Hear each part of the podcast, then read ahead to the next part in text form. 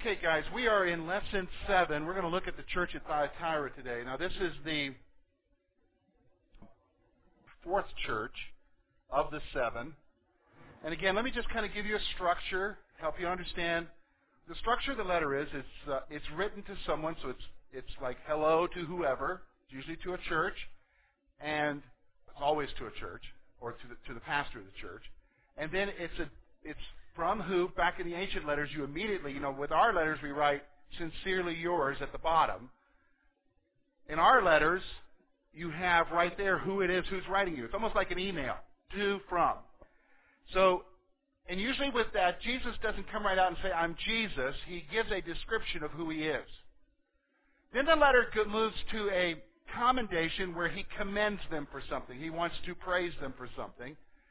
And some of the churches he praises them, some of the churches he doesn't praise them. He can't find anything to praise them for. Then he moves from there to a rebuke, a condemnation, where he is condemning them for something. And some of the churches, they have a lot to be deal with, and so he points out a lot of things about them. But some of the churches, it's interesting, we've already talked about one, I believe it was Smyrna, there was nothing that they were doing that God was displeased with. He then goes on and gives them an encouragement, tells them what they need to do, and then the last part of the letter is always the promise. And we'll see that in every one of these letters. So today with the church at Thyatira, we're going to look at verse eighteen through twenty-nine of chapter two. So let, let's look together. And to the angel of the church in Thyatira write, these things says the Son of God, who has eyes like flame of fire and his feet like fine brass.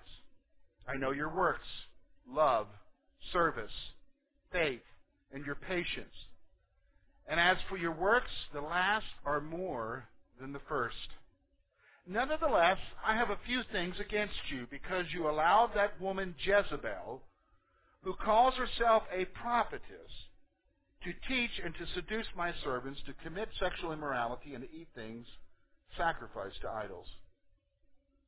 And I gave her time to repent of her sexual immorality. And she did not repent. Indeed, I will cast her into a sickbed, and those who commit adultery with her into great tribulation, unless they repent of their deeds.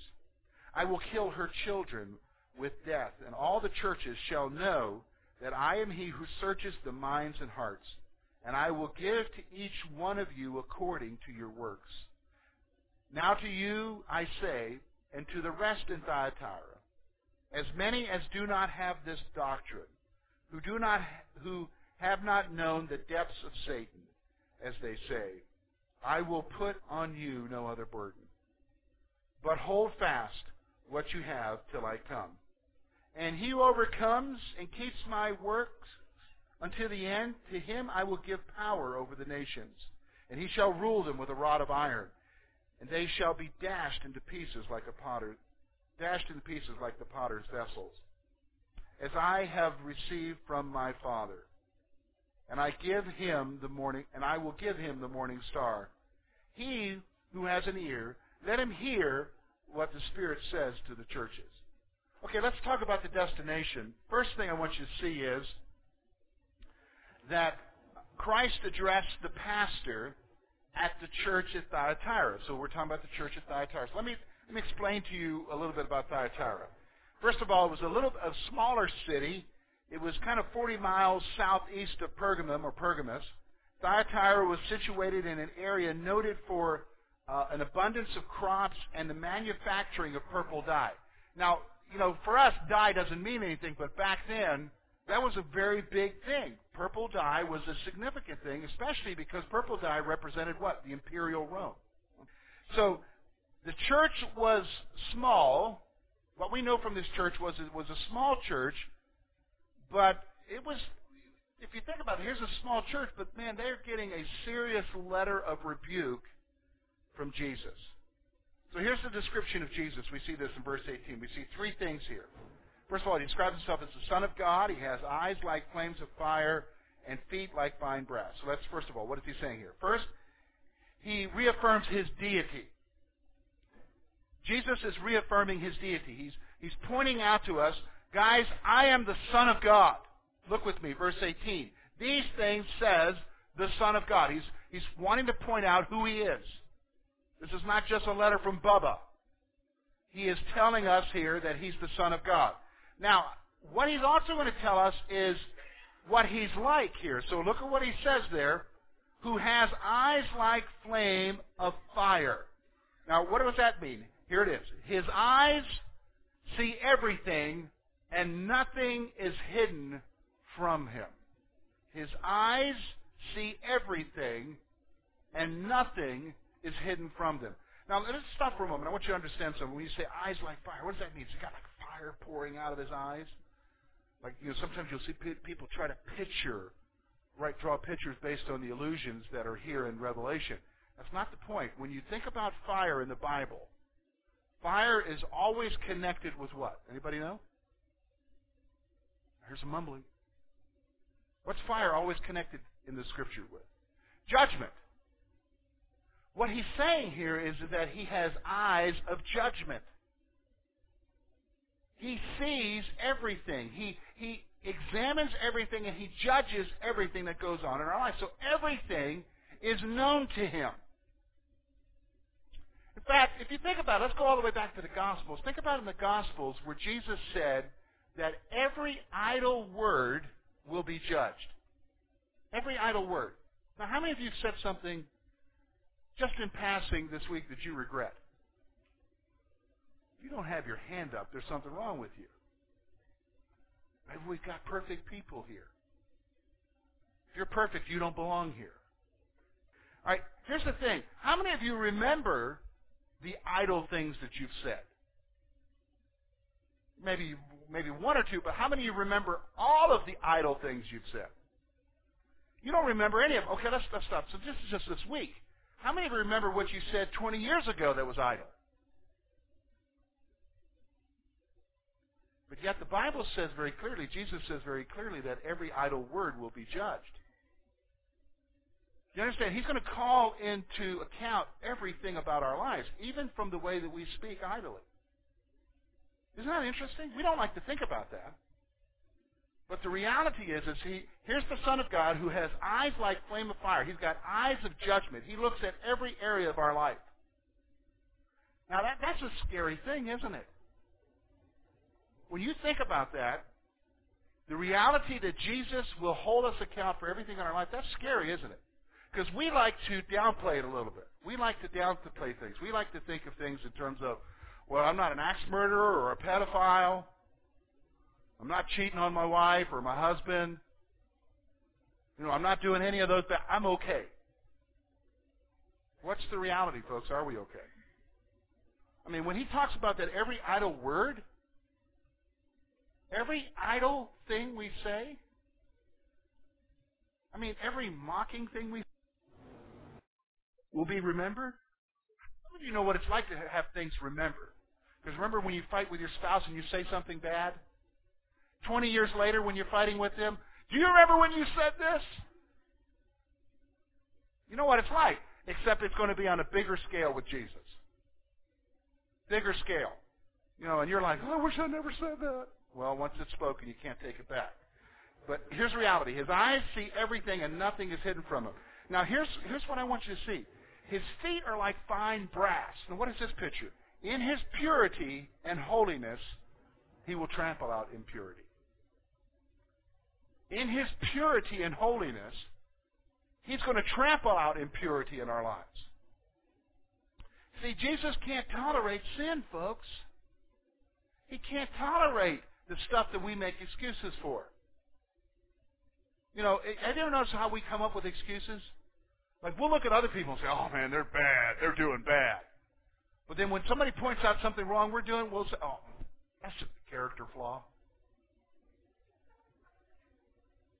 Isn't that what we do? Here, I got an anger problem. I'm Irish. You were rude to that person.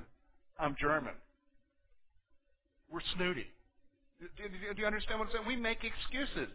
How many of you have met redheads who will say it's okay for them to do whatever because they're a redhead? Do we have any redheads in here? Your sister's sitting next to you going, yeah, yeah. So here, here's what I'm saying. We make excuses. Jesus doesn't make excuses. He wants to trample it out of our lives. We excuse away sin. Oh, we'll point out everybody else's stuff.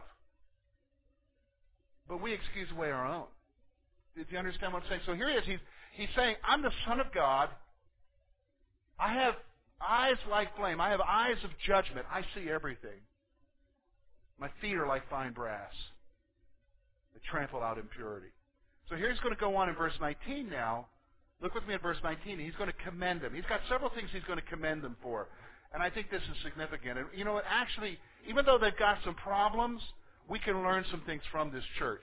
So first of all, as always with every church, Jesus points out that he has an intimate knowledge of the church. So again, he knows everything that's going on in this church.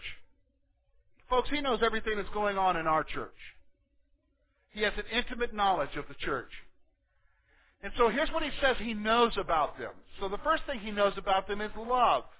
Christ is aware of their love for God and for each other. Can, can I stop there? Let's, let's stop there for a moment. I want you to think about this for a moment.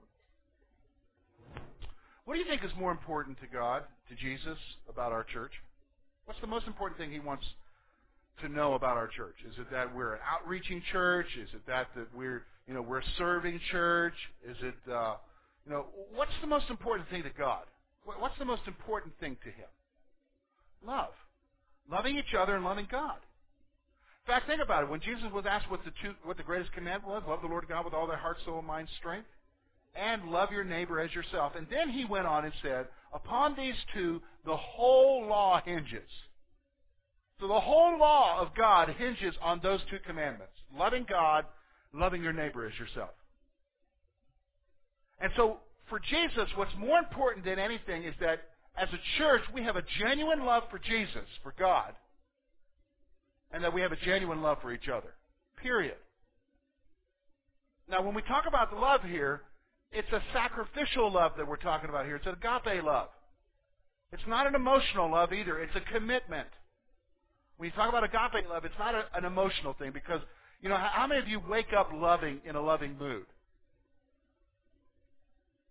No, I mean, if you're not a morning person, not until you have your third cup of coffee or half a pot, as some folks say, you know, you're not in a loving mood until you get that shower.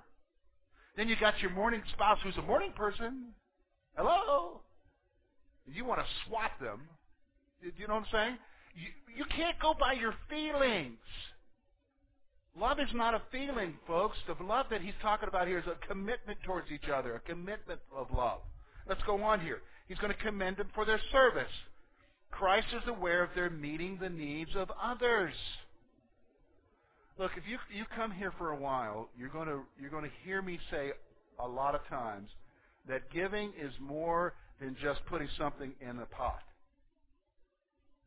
putting something in an offering plate. You're going to hear me stress over and over again that giving and service is you looking across the aisle or you looking a few seats in front of you or a few seats behind you and recognizing the needs that are right around you and doing something about it. If God's given you the resources or the abilities or the skills, do something about it. That's what service is. Service is not just, for years we were told it's giving and let the church do all the work. Well, who's the church? Well, we think of an organization as being, you know, the pastor and whoever, you know, give them the money and let them figure out what to do with it. You know what, folks? You're going to meet more people in your day than I will in a week, all of you together. Probably in a month. You meet people I will never meet in this town. Don't give it to me to be the responsible one. You have that responsibility. And so he commends them for their service. Now let's go on now. He commends them for their faith. Christ is aware of their faithfulness. Christ is aware of their faithfulness. Their faith in God. Here's another one. This is one that uh, maybe a lot of us need to work on. Their, their patience. Christ is aware of their patience in the faith. Look with me. Look at what he says there. I know your patience. Another word here would be perseverance. Christ is aware of their perseverance in the faith. Usually in the Bible there are two words for patience. There's sometimes it's translated long-suffering. Sometimes it's translated perseverance. And one is in with reference to being patient with someone. You've got to be patient with the person who's irritated with you. That's called long-suffering. All right? When you talk about perseverance, you're talking about endurance. You're talking about in being patient with the circumstances in which you live in, the difficulties that you go through. And so you need to ask God to help you to be patient with the stuff you're going through. Now, the first thing somebody will tell you is, don't pray that way because stuff happens. We don't even need to bother praying about it. Stuff's going to happen, period. And you just need to learn to persevere. And so he commends them for their perseverance. Now, here's the one that's really interesting. Here's what he's, he's aware that their works are increasing with time. This is something that's really good about them. Maybe we should ask ourselves if this is true about us. He's saying to this church, you know, as you go on, I know the works that you're doing. Look at what he says there. And as for your works, the last are more than the first. What's he saying here? He's saying, guys, as I look at what you're doing now, what you're doing is far more than what you start off doing. And he commends them for that. What does that express about them? That as they go on, they're busier. They're more involved. They're doing more works for Christ with their life. That's a good thing. Now, let me explain to you the American attitude that I see. The North American attitude, because I saw it in Canada as well as here. We have a concept in North America called retirement. Everybody know what I'm talking about? That when you get to a certain age, your pension levels are good enough, or your Social Security kicks in, and you can just take it easy. You can retire. And so we have this concept in the church that we need to retire. I just need to kick back. Let the younger people do it. Now, here's the problem with that.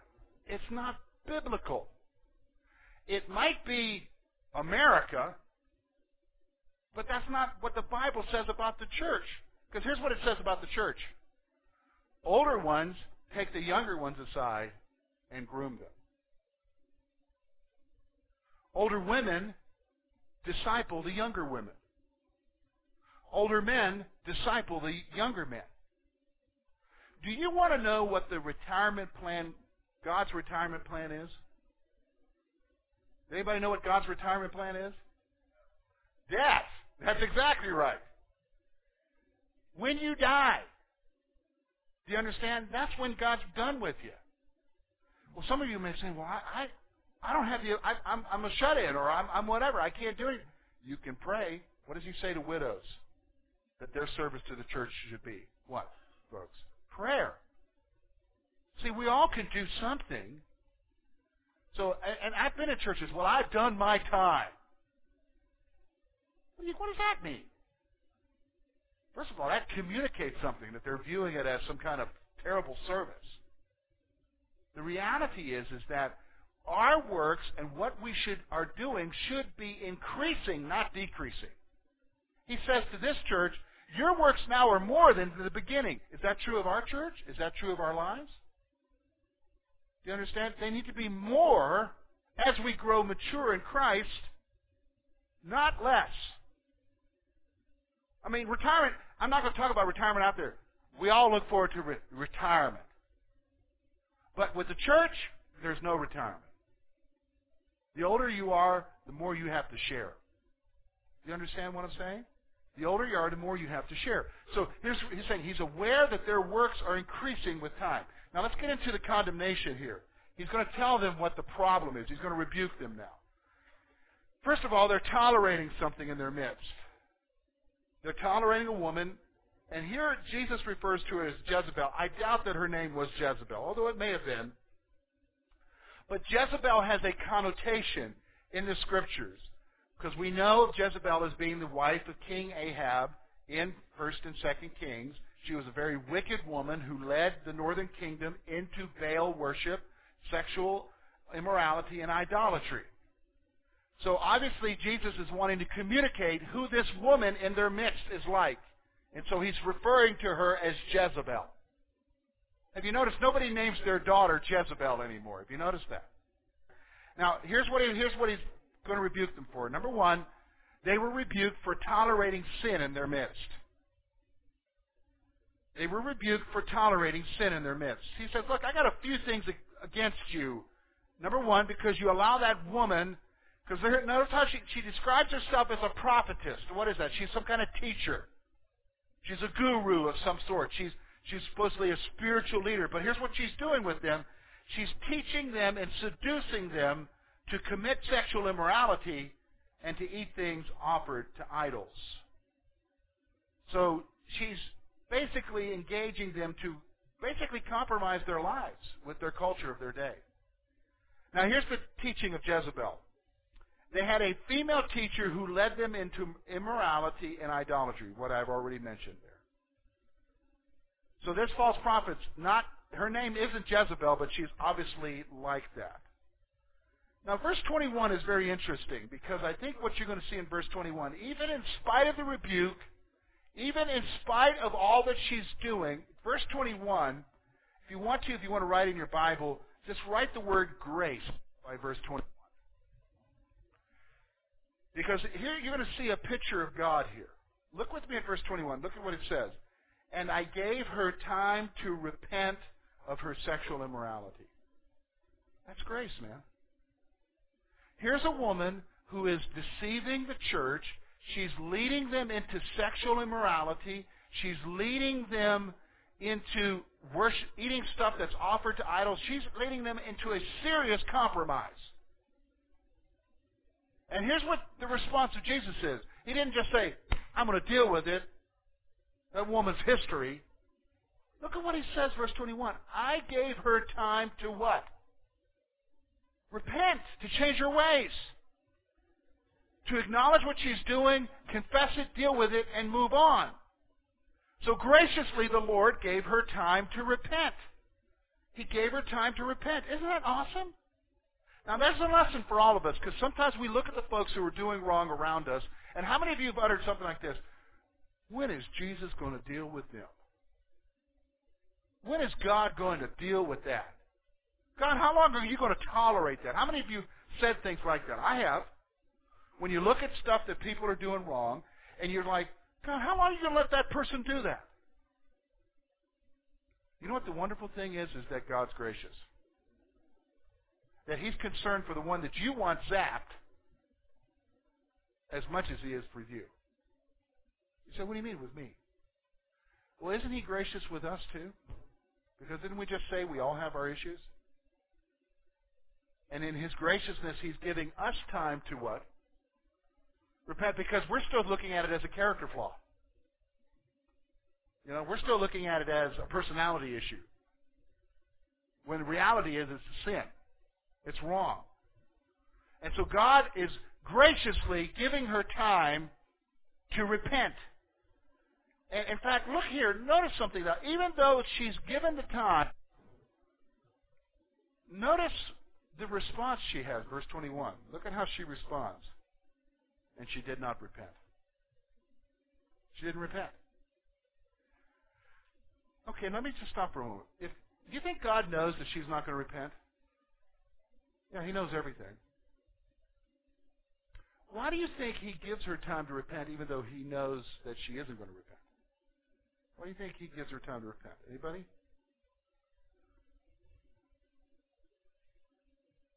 Okay. Okay. He maybe wants to teach the people patience. Okay, that's good, Daddy. Anybody else? Anybody else? Okay, he does the same for everyone. He tre- he's not impartial. Okay. All right.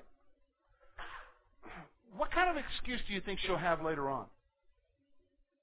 I mean, if he just went ahead and zapped her, she could say, well, you didn't give me a chance. And here God says, I gave you plenty of time. You didn't do right. You refused. You know, just so you, I kept giving you the rope, but you hung yourself with it. You see, you see how God is, is gracious? I mean, no one can stand before God and, and make an excuse. Because he actually goes beyond what we would do. I mean, if it was us, we'd deal with her. But I want you to notice the judgment of Jezebel. And here I want you to understand some things. Look at with me. Verse twenty-two and twenty-three. Indeed, I will cast her into a sickbed, and those who commit adultery with her in great tribulation, unless they repent of their deeds. I will kill her children with death, and all the churches shall know that I am he who searches the minds and hearts. Here's what he's saying. Christ will judge her and those who follow her. Let me just stop for a moment. When you read this, is this like a, a little slap on the hand? When you read what's going to happen here, is this a little slap on the hand? I mean, he's saying he's going to kill her what? It's there are two two theories there, Bruce. Some believe it's her literal children because they might be following her. And then some say it's just her followers. The reality is it's a harsh judgment. So I want you to understand something, because we have a concept where we make God so much like our buddy, and he, he you know, he's not going to do wrong with us, or, you know. He takes sin seriously, folks. And he's going to deal with sin. And here's the thing. You know, I hear people all the time, you know, God's forgiving. Yeah, he is forgiving. But he's also chastising. And he will turn up the heat on your life until you get your life right. In fact, he tells the Corinthian church in chapter eleven that some of them were asleep. That is, they were dead because they refused to do right at the Lord's table. See, when you enter into sin and you just thumb your nose at God when he tries to get your attention, the punishment increases. Even to the point where he may take you home. You understand? God is serious about sin. With this woman, he is serious about sin. Now, here's the reason why. When you continue on there, the next thing I want you to see there, here's the testimony of the judgment. The purpose of the judgment is to warn all churches against tolerating sin.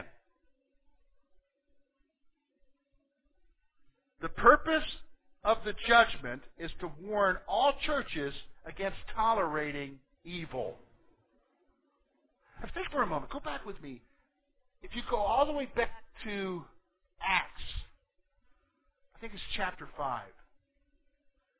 Ananias and Sapphira. Do you, do you know what the sin of Ananias and Sapphira was? Do you want to know what their sin was? Let me just explain to you what their sin was, okay? What they were doing is, is I think at the end of chapter four, it mentions Barnabas and how he sold what he had and gave all of it to be used for the ministering to everybody else in the church. Well, then you get to Ananias and Sapphira. They had a piece of property, and they sold it, and they kept back a portion of it and gave the rest to the church. But here's what they did. When they gave it to the church to be used for the needs of the people there, they said this was all the money from the sale. They did, they kept back part of it. Now, here is what they got judged for. You remember how they got judged? They were killed. Boom. I mean, the Holy Spirit struck them dead. Here's what they got judged for. It wasn't, Peter says to them very clearly, while it was yours, it was yours. It wasn't the amount of money. It was the fact that they misrepresented what they were giving. You understand what I'm saying? It wasn't that they should have given the whole thing. It was that they lied about it and said it was the whole thing. And they were therefore lying to the Spirit of God. And so therefore, they were killed. Now, it's interesting. When, after you read that passage, there's an interesting verse there. And I, you, you, you can almost understand why it's there. It said, and great fear came upon the rest of them. Somebody got struck dead here for misrepresenting themselves. Wouldn't that put fear in your heart too? That's the purposes of God's judgments, folks. See, he deals with us. He'll deal with us. Why? To warn others, to warn churches, to warn ourselves about tolerating evil. Now let's, let's look at the exhortation. First of all, verse twenty-four, he writes, "And to you I say, and to those, the rest in Thyatira, as many as do not have this doctrine, who do not, who have not known the depths of Satan, as they say, I will put on you no other burden." Here's what he's saying. First, those who have endured false teachings will have no other burden.